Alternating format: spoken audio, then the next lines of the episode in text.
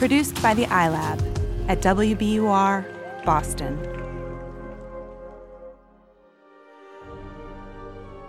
Amory, you have seen the original Jurassic Park movie, right?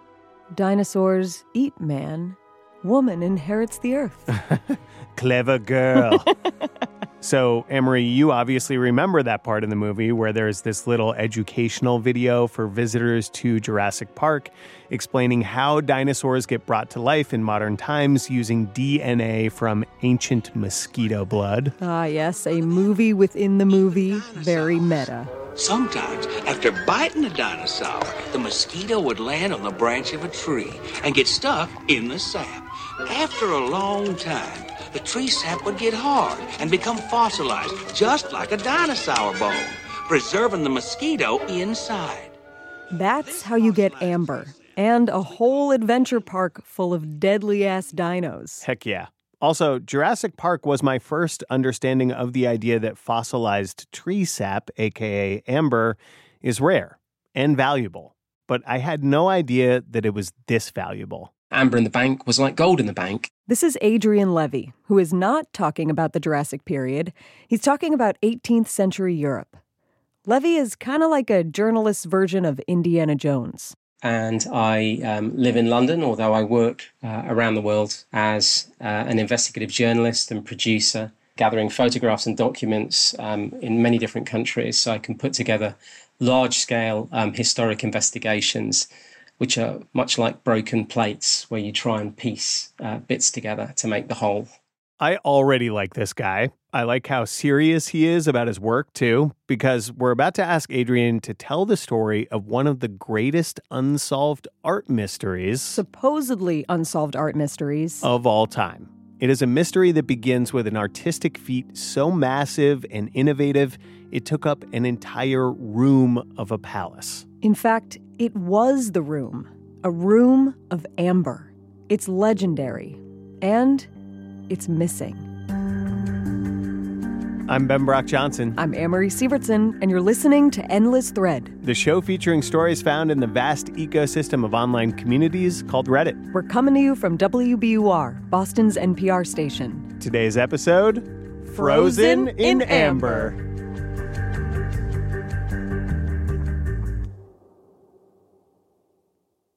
So, if you're into art history, you've probably heard about the Amber Room, but we heard about it through Reddit.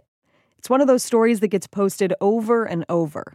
It's an unresolved mystery, a Today I Learned. And to fully explain why it is perennially posted, I think we should stay with this amber conversation for a minute. Also, we should talk about Prussia, which is like one of those things that, as a dumb American, I have very little point of reference for. But Prussia gets started in the 1500s. It is this kingdom, and it eventually becomes the German Empire. It includes, depending on when you're taking a snapshot, a whole chunk of Poland, plus what is now Germany, also a chunk of Denmark. Look, like a lot of European history from the Middle Ages and the early modern period, it is complicated. But Prussia is also a so called great power, meaning it has global influence. And that influence comes not just from military might, but also from great wealth. Adrian Levy says literally tons of this wealth was amber wealth.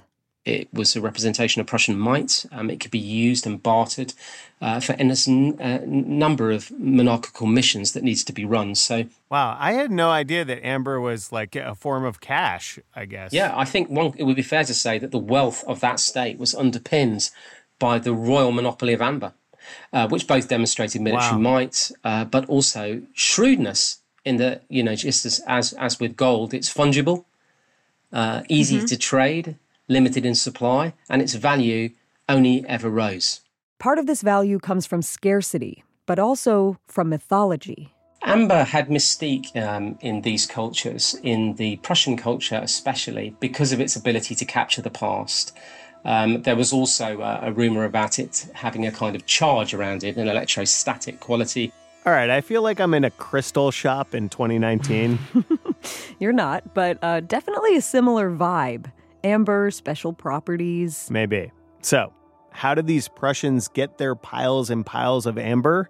Piles and piles of ancient forest bits underwater. There literally were amber fishermen wading into um, the, the rough seas of the Baltic on huge lines to prevent them drowning and scooping um, off a wintry sea amber that had flaked off um, the seabed um, and risen to the surface. Um, and so extraordinarily difficult was it to gain large quantities that anyone who possessed such large quantities themselves became powerful. It's like a kind of De Beers um, idea with diamonds. Um, it's creating a cartel around an extremely precious commodity.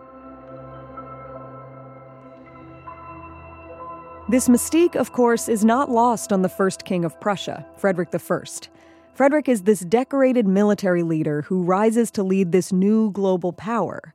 And global powers have to demonstrate how powerful they are, which is how we get to an entire room of a Prussian palace constructed out of amber, this gemstone that shows up in itty bitty little pieces at the bottom of the Baltic Sea. That's the plan, at least.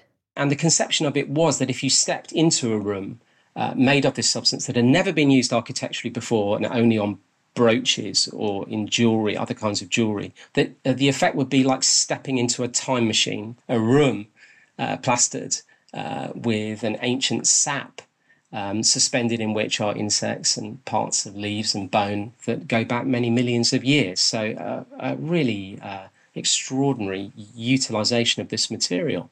I love this idea.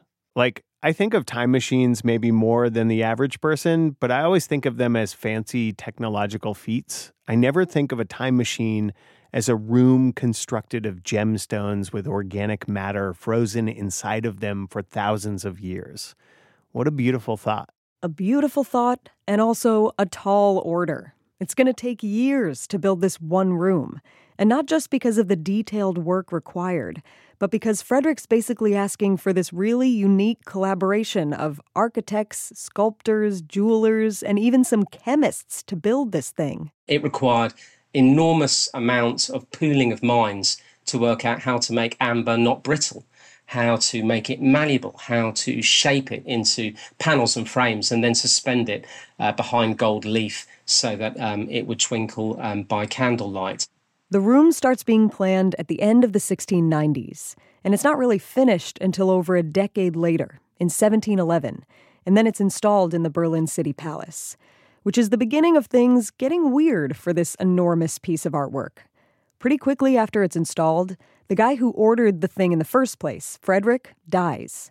Also, the lead sculptor, Andreas Schluter, he has a bit of a rough patch. He builds a big tower on a bunch of sand, and the tower collapses, and his career is over. He's ruined. It do be like that sometimes. It do. Next, King of Prussia Frederick I's successor, Frederick William, not a big culture guy. He's like the 18th century version of a super jock. He's called the Soldier King. He does not care for this glowing Baroque time machine made out of amber. Unless we're talking dollar signs, technically Reichsthaler signs, but you know what I mean. But the Amber Room is more than just tons of gemstones with suspended organic matter in them, backed by gold leaf and melted into wall panels. To visitors who come through the palace in Berlin, it's jaw dropping. It gets called the eighth wonder of the world. It's coveted by the rich and powerful, including Peter the Great of Russia. So, Frederick William, who's trying to secure a pact with Peter the Great, he says, You like it? take it.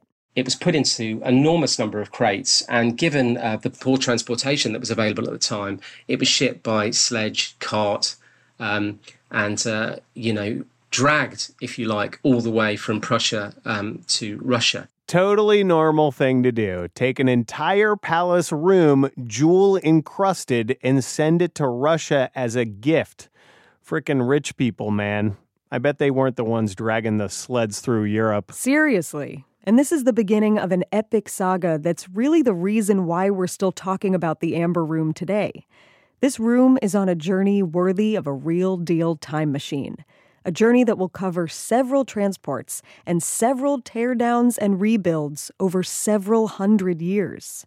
if anything was made and never to be transported, it probably was the amber room. I mean, it, the substance is brittle. It requires uh, being kept at constant temperatures uh, for in, in, order for its uh, maturing hue, its colours to be maintained. Uh, you know, the room must not be too cold or too hot. Um, and I certainly think we came across one account. Um, that talked about um, uh, uh, the reaction of a courtier when they opened the chest, um, and there were many, many, many smashed pieces. Over its hundreds of years of existence, the Amber Room's whereabouts are followed by the people who covet it because it is beautiful, the people who want to discover its final resting place when it gets lost, and also people who want to use it for political gain. Why is the Amber Room so popular? World's most valuable missing treasure. So let's start with that. Uh, that headline's uh, pretty good. But the pivotal moments of the story, uh, absolutely, are in the east and they are in areas where information control is absolute um, areas where it's extremely hard as a investigator or scholar to gain access to primary sources and so what you have instead is a kind of um, whispering campaign based on uh, folklore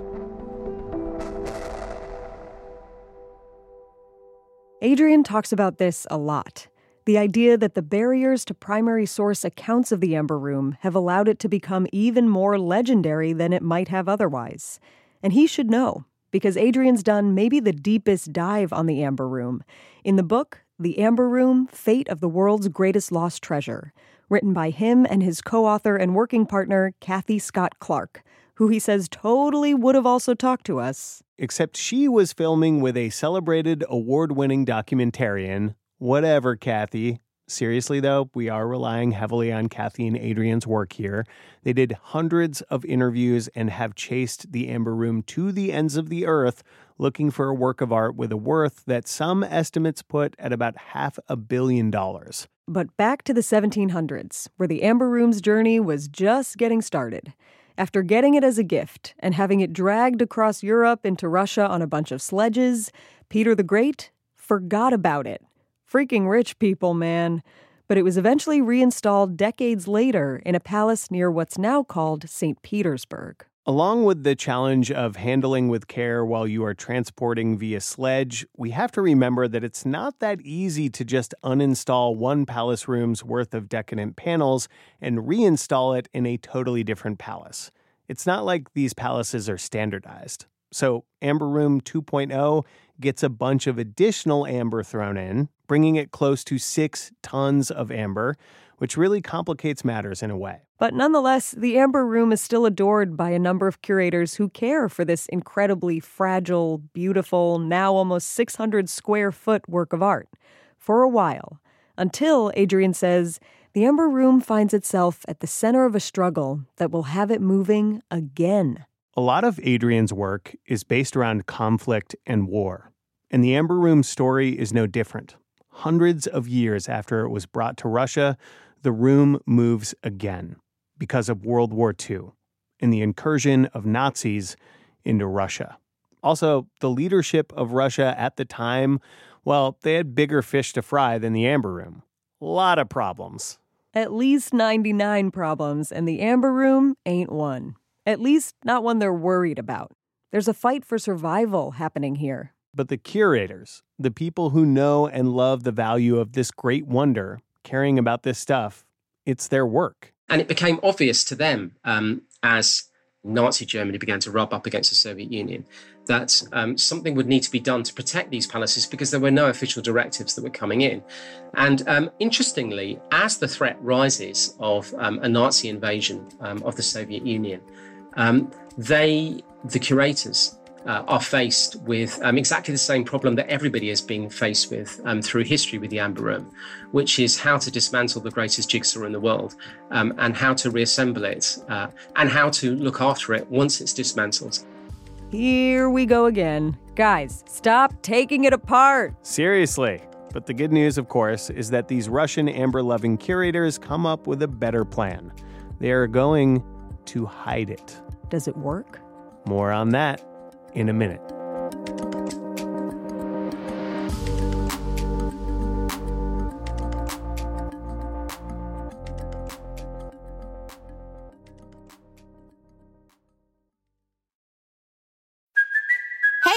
Cuoco for Priceline. Ready to go to your happy place for a happy price? Well, why didn't you say so? Just download the Priceline app right now and save up to 60% on hotels. So, whether it's Cousin Kevin's Kazoo concert in Kansas City, go Kevin, or Becky's Bachelorette Bash in Bermuda, you never have to miss a trip ever again. So, download the Priceline app today. Your savings are waiting.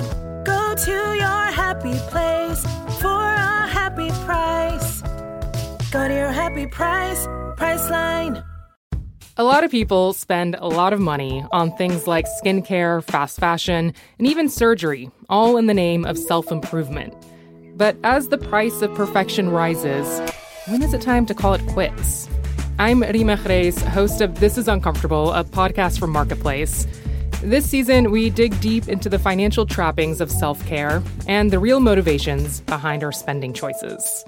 Listen to This Is Uncomfortable wherever you get your podcasts. So we left off in St. Petersburg, then called Leningrad, which is under siege by the Nazis. The siege is devastating. Starvation is everywhere, there's no heat. The siege will last for years. It's eventually classified as a genocide. And early on, the curators in charge of the Amber Room, they think they're going to move it. And we know from a personal account kept by the lead curator, a young man called Kuchumov, that um, they tried the most basic things, um, getting um, a knife or a screwdriver and uh, placing it underneath um, a corner of the amber and trying to prise it off the backing board. And we also know um, from his account that immediately he did that, of course, um, the amber shattered. Oh, God. The rooms now were freezing cold. That makes any curator freak out, I would imagine, reading some descriptions of this. Yeah, totally. And I think you could wind back a stage and think that, you know, the approach of uh, placing that butter knife under the corner of the, uh, the amber in, in itself was fraught. But also, the city of Leningrad was starving. Uh, and there was not enough, uh, you know, uh, cash to feed people, let alone heat a room. Um, you can imagine that the condition of the room was um, appalling. Throw into this situation a revelation of sorts. Before the war, a bunch of German dignitaries visited the Amber Room, and the Russians realized that basically these dignitaries were making a list of the stuff that they were going to take when they took over. The Russians needed to protect this thing. The clock was ticking. Now they know that the, the price will be their heads if they cannot succeed um, in spiriting away these, um, these, these treasures to keep them safe from the Nazis. So um, they come up with um, a cunning ruse which is to uh, make another room on top of the room. And uh, Kuchumov's idea is to take um, wadding, a kind of uh, wadding made from felt or, or, or sheepskin, and put that up against the extraordinarily brittle amber room, and then cover the room um, in uh, rolls of wallpaper that had been left behind from renovations years ago. Whoa, so build a fake room inside the amber room to cover it up and hide it. Yeah, absolutely. And I think, you know, given the fact that um, they had no idea how to solve the jigsaw puzzle, this was a shrewd move. It's a gambit, but it's necessary because eventually the Nazis get to the palace. And they knew exactly where to come. So when they were confronted uh, by the room within the room, I'm sure initially um, they were um, nonplussed by what they saw. But really, within a matter of hours, someone had taken a bayonet to that padding, uh, realized that the amber room was behind it, and used a lot more brute force than Kuchumov, the Russian curator, was prepared to, uh, strip the amber room into boxes and then transported it uh, in a quite lengthy route to what was then called Königsberg on in the Baltic coast. The Baltic coast close to the waters from whence the amber was fished in the first place. Full circle, in a way, and a feather in the hat for a brutal German regime that was infamous for stealing the world's greatest works of art to dubious ends. So the Amber Room was now beneath a castle in German territory, hidden from the world. Ironically enough, the same fortress where the two Fredericks at the beginning of our story, the Prussian leader who brought it into the world and the one who sold it to Russia for a military pact, were crowned kings. The Amber Room was back home, in a way, even if the reasons were despicable and the storage didn't respect its true glory. But near the end of the war, the castle is destroyed. Bombed by the Allied forces, shelled by the Russians, the castle is burnt to a crisp. a ruined skeleton looking something maybe like a wall panel of the amber room itself, with all the brittle amber shattered and blown out. And it may be that this is what happened to the room, too. After all, it was fragile. And for a freaking palace room to be deconstructed and reconstructed over and over like a jigsaw puzzle that gets a little more beat up every time it's used, the Amber Room had a good run. But there wasn't evidence of this destruction. People say there just wasn't any shattered amber in the castle ruins. This is really where the trail of the Amber Room goes cold, or maybe just gets confused, like a bunch of different potential timelines. Because despite the destruction of the castle, a lot of the foundations, the deep basements of the structure where the Amber Room supposedly was stored, survived, which is the beginning of a gazillion theories about the Amber Room surviving. Stories start popping up. Adrian's heard and followed them all. Such was its enormous value. Um, there's some kind of uh, uh, James Bond esque um, villain or villainous empire that's kept it on display in an underground cave. Maybe it's in North Korea, submerged in a flooded mine between uh, Czechoslovakia and Germany. Uh, you know, there are endless stories. Uh, so uh, some of them have an internal logic to them, but nearly all of them defy the, the primary material that is available.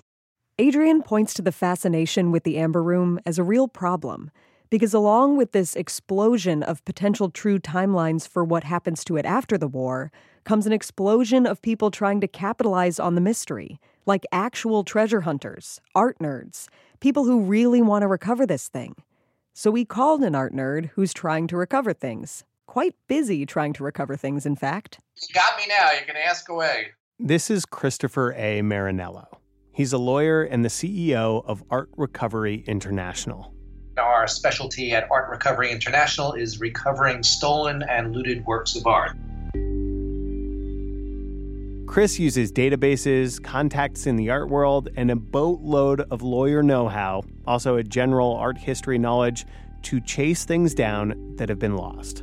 Half of his work is pro bono because he says he wants to help museums, churches, and even governments get art back. Most people think that uh, law enforcement uh, is up to the task of recovering all the stolen artwork in the world. It's simply not true. Uh, law enforcement is underpaid, understaffed, and uh, that's why organizations exist like Art Recovery International. Chris has a specialty recovering artwork stolen by the Nazis. Chris also gets a lot of creative tips I'm staring at on my screen at a 28 page uh, document that somebody sent me from Serbia today of artwork that they swear is available. Everything from Da Vinci's to Basquiat's. And it's a collection of the most horrific fakes you've ever seen. So we asked him, has he ever heard of the Amber Room? I get approached by a lot of people about the Amber Room. Usually it's people who claim they know where it is and are looking for a finder's fee from me or from someone else.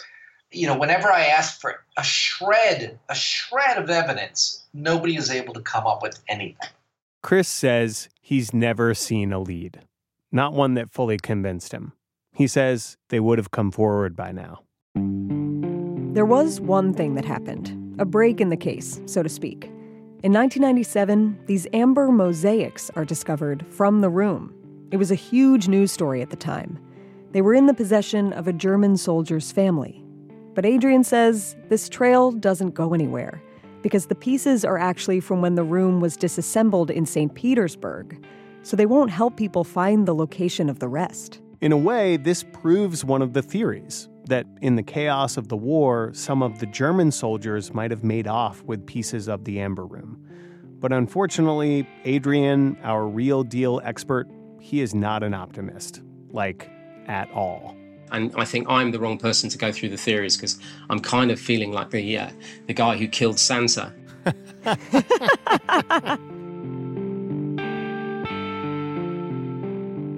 Are there any of the crazy theories of its continued existence that resonate with you? Do any of these give you a tiny glimmer that could be reflected in amber of hope? All the theories for me are crazy. In none of them is a glimmer. Ugh, ah, Adrian, So you're Santa killing me. Santa Claus is dead. You know, I'd love to be proved wrong. I would. I'm not a hard. I'm not. I'm, I've not got a hard heart. You know, I'd like it. I'd like someone to find it to prove that I'm wrong. But at the moment, the primary history is not tilting in that direction. At least he gave us at the moment and not tilting in that direction. True. And also, this is where the Amber Room story gets even more interesting. Over and over, the Amber Room and who possesses it is a demonstration of might. The whole history of this eighth wonder of the world is tangled up in hundreds of years of these power struggles.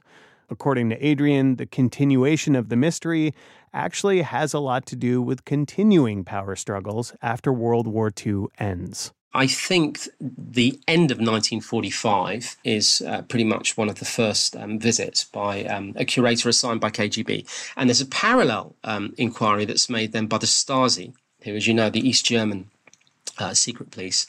And so you have um, two uh, masters of um, untruths uh, masters of propaganda who become involved, but also two ruthless organizations. Um, and within those um, organizations, you also have cultural truth tellers, curators who themselves would like to get to the bottom of the story. And, um, you know, if that truth does not match the political needs, then um, one, one sees what happens to these truth tellers. And so starts an era where people trying to get to the truth of the Amber Room's fate meet unfortunate fates of their own. A story we know because, again, these organizations known for being dubious for democracy are actually pretty great when it comes to bureaucracy, documenting everything. And in the first um, tranche of documents that um, that came to light, we see that the KGB uh, and the Ministry of Culture had a joint mission. Uh, the mission sent um, an extremely capable um, investigator um, and uh, archaeologist um, who'd been working in Moscow. He filed a report back to Moscow. His conclusions were that it was likely the Amber Room was destroyed. Immediately, he submits that report, and that report passes its passes its way up towards Moscow, um, reaching the inner circles of uh, of government. He um, is exiled, uh, is never forgiven. Um, for coming up with the wrong answer to the question of where is now uh, an object that is elevated by the KGB as Russia's greatest ever treasure, even though it's a Prussian treasure. You know how people talk about how many instances of something equals a trend? There are enough examples of bad things happening to people around the Amber Room that there is talk of a curse. General Gusev, Russian intelligence officer, talks about it to a journalist killed in a car crash. A former German soldier, George Stein, who was hunting for the artwork, also dies unexpectedly in a Bavarian forest. These things happened years ago, but obsession with the Amber Room and really strange political theater around it continues today. With, for instance, the current leader of Russia, Vladimir Putin, and his $11 million reconstruction of the Amber Room, which appropriately also took over a decade to finish 25 years, actually you know, he made made great play of the fact that you know that this this wonder, this new wonder, had been resurrected um, uh, as a memorial to the loss Russia's loss to Germany, and one of the uh, the key um, funders of the Amber Room and of the launch party was um, a German gas company that was looking for egress into Russian business. The idea of opulence and excess being associated with wheeling and dealing between the powerful and potentially corrupt is familiar right? The room in itself is um, it's a massively gaudy, uh, almost uh, plasticated, uh, n- nouveau riche, uh, footballer's wife nightmare. it's just yeah. awful, really. Wow, it's it's amazing how similar Putin and Trump are when you really well, you know, uh, that room would be perfect in Mar-a-Lago. Okay, take issue with this comparison if you want, but just for the record, you know those pictures of President Trump's New York City penthouse? You know, with the gold toilet and all the gold leaf everywhere. Uh-huh. That's supposed to evoke the style of the Palace of Versailles. It's all kind of got similar vibes, right? But digs on the nouveau riche aside, the Amber Room's legacy might have important lessons about negotiation between world powers. So, will the original Amber Room ever be found? Adrian says, no way. It was almost definitely blown to smithereens in Königsberg Castle. But it's still being used, not just for negotiation, for manipulation. So whenever the Germans uh, ever complained, the Russians would point to the Amber Room. When anyone talked about loss, they would use the Amber Room as the symbol of loss, cultural loss, financial loss, the rape and pillage of palaces and cities. Um, and it became a, res- a resonant propagandistic tool. And so, what's not to love in this? You know, it has a bit for everybody. I think if you have a passion for history um, and a passion for seeing the way in which things become totems, and those totems are then elevated in order to extract meaning, then um, it's it's endlessly informing about um, how we live, um, the times we live, and the way in which um, our governments um, use these totems um, for their own means, whether it be the Soviets or, or, or it be the Stasi. So maybe the Amber Room really is a kind of time machine of sorts, making sure we remember history. Yeah, and you don't have to have seen Jurassic Park to know that if you don't remember history, you are doomed to be torn to shreds by a gaggle of raptors. Endless Thread is a production of WBUR, Boston's NPR station, in partnership with Reddit. Josh Swartz is our producer, and after looking at the pictures of the Amber Room, he classified it as design porn. Iris Adler is our executive producer who says hidden information is still technically the truth. Mix and sound design by Paul Vaitkus, who believes that the Amber Room was built to watch people die inside. Michael Pope is our advisor at Reddit, and he still thinks the Simpsons did it. Extra production assistance from James Lindberg. Our interns are Magdiela Mata, Maggie's fine, and Noah Boston. It's like Austin with a B. On Reddit, we are endless underscore thread. If you want to contribute art for an upcoming episode or give us a juicy story tip so we can tell it like we did today, hit us up there. My co host and producer is Amory Sievertson. I'm senior producer and co host Ben Brock Johnson. I'll let myself out.